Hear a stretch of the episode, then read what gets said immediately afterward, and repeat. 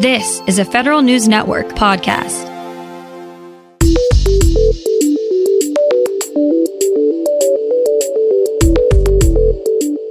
Coming up on today's federal newscast, major changes in leadership at the State Department have hampered the agency's reorganization hopes. President Trump's pick to lead the intelligence community is withdrawing his nomination. Which, the Senate will have confirmation votes to deal with on its first day back next month. These stories and more in today's federal newscast.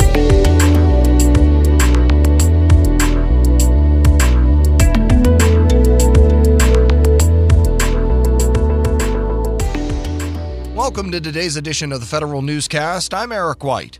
State Department leadership changes have stalled out some of the agency's reorganization efforts. The Government Accountability Office found the consolidation of states' real property management slowed after President Trump fired former Secretary of State Rex Tillerson. Other efforts slowed because of delays in confirming an undersecretary for management. The agency has told GAO it will review its list of reorganization efforts and then let the Office of Management and Budget know which projects it will try to move forward on. President Trump's choice to become the next director of national intelligence is withdrawing his nomination. In a tweet Friday, Trump says Representative John Ratcliffe is opting to remain in Congress to avoid, quote, months of slander and libel. Ratcliffe was facing considerable pushback about his lack of experience and qualifications to lead the intelligence community. Ratcliffe says he did not want his confirmation to become a partisan issue. The IC will not have a Senate confirmed leader once outgoing Director Dan Coats leaves on October 15th. Senate Majority Leader Mitch McConnell filed cloture on several executive branch nominees before leaving for August recess. The move sets up confirmation votes on the Senate's first day back in September.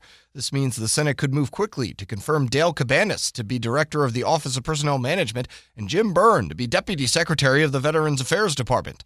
The President's nominees to fill and restore a quorum at the Merit Systems Protection Board are still waiting for confirmation votes. The IRS wants industry feedback on its plan to test emerging technologies. Here's Federal News Network's Jason Miller. The IRS is preparing to launch its pilot IRS effort to explore in greater detail technologies ranging from robotics process automation to optical character recognition to intelligent automation tools. The tax agency released a draft request for proposals detailing its initial thinking for the program. In the document, the IRS says it's planning multiple solution challenges focused on different needs. The broader goal of Pilot IRS is to test out innovative acquisition approaches that streamline deployment. Responses to the draft RFP are due August 9th. I'm Jason Miller. Federal employee unions urged the U.S. Court of Appeals to deny the government's recent request to implement the president's workforce executive orders immediately. U.S. attorneys filed a motion to lift the injunction on the president's EO late last month. The request came after a three judge panel on the U.S. Court of Appeals for the D.C. Circuit ruled in favor of the government and said a lower court lacked jurisdiction when it initially invalidated much of the president's executive orders last August. A group of Democratic senators say they're deeply concerned by current collective bargaining negotiations at the Veterans Affairs Department. Senator Sherrod Brown and 33 others write to VA Secretary Robert Wilkie saying VA has taken multiple steps to ensure negotiations with the American Federation of Government Employees are not successful. The senators are asking for VA to explain why each bargaining proposal is necessary. They also want to know why the department declared an impasse after a short period of time. Members of Congress will soon have an easier time helping constituents get services from federal agencies. The Senate has passed the Creating Advanced Streamlined Electronic Service for Constituents, or CASES Act. It will allow people to digitally sign off on having congressional offices intervene with agencies on their behalf. Under current law, members of Congress must obtain written authorization from a constituent before taking action to resolve their case. The bill now heads to President Trump's desk for approval.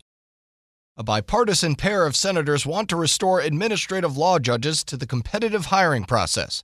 Maine Republican Susan Collins and Washington Democrat Maria Cantwell introduced the ALJ Competitive Service Restoration Act. The bill would reverse an executive order President Trump signed last year, which allowed agency heads to directly appoint administrative law judges. The legislation would require agency heads to instead choose judges from a list of qualified candidates provided by the Office of Personnel Management. Agencies who receive 50 or fewer Freedom of Information Act requests a year will have a reduced reporting burden in fiscal 2020. The Justice Department issued its annual Chief FOIA Officer Reporting Guidelines. For next year, it's only requiring a short narrative for how low volume FOIA agencies improved their processes over the previous year. Agencies receiving more than 50 FOIA requests will continue to have to provide more in depth details of their current efforts and any challenges they face. And the Navy says its security forces shot and killed a sailor after a high speed chase on a base in Virginia's Hampton Roads region this weekend. Federal News Network's Jared Serbu has more. Officials are describing the service member only as a junior enlisted sailor. They say he fled from a traffic stop on Joint Expeditionary Base Little Creek, Fort Story, then led security officials on a chase that approached 60 miles per hour. Two Navy police officers were also hurt in the incident when, according to the Navy Times, the sailor attacked them after crashing his car into the base's gas station and then fleeing on foot. Jared Serbu, Federal News Network. You can find more information about these stories at federalnewsnetwork.com. Search Federal Newscast. Subscribe to the Federal Newscast on iTunes or Podcast One, and follow us on Twitter. Our handle is at Federal Newscast. I'm Eric White.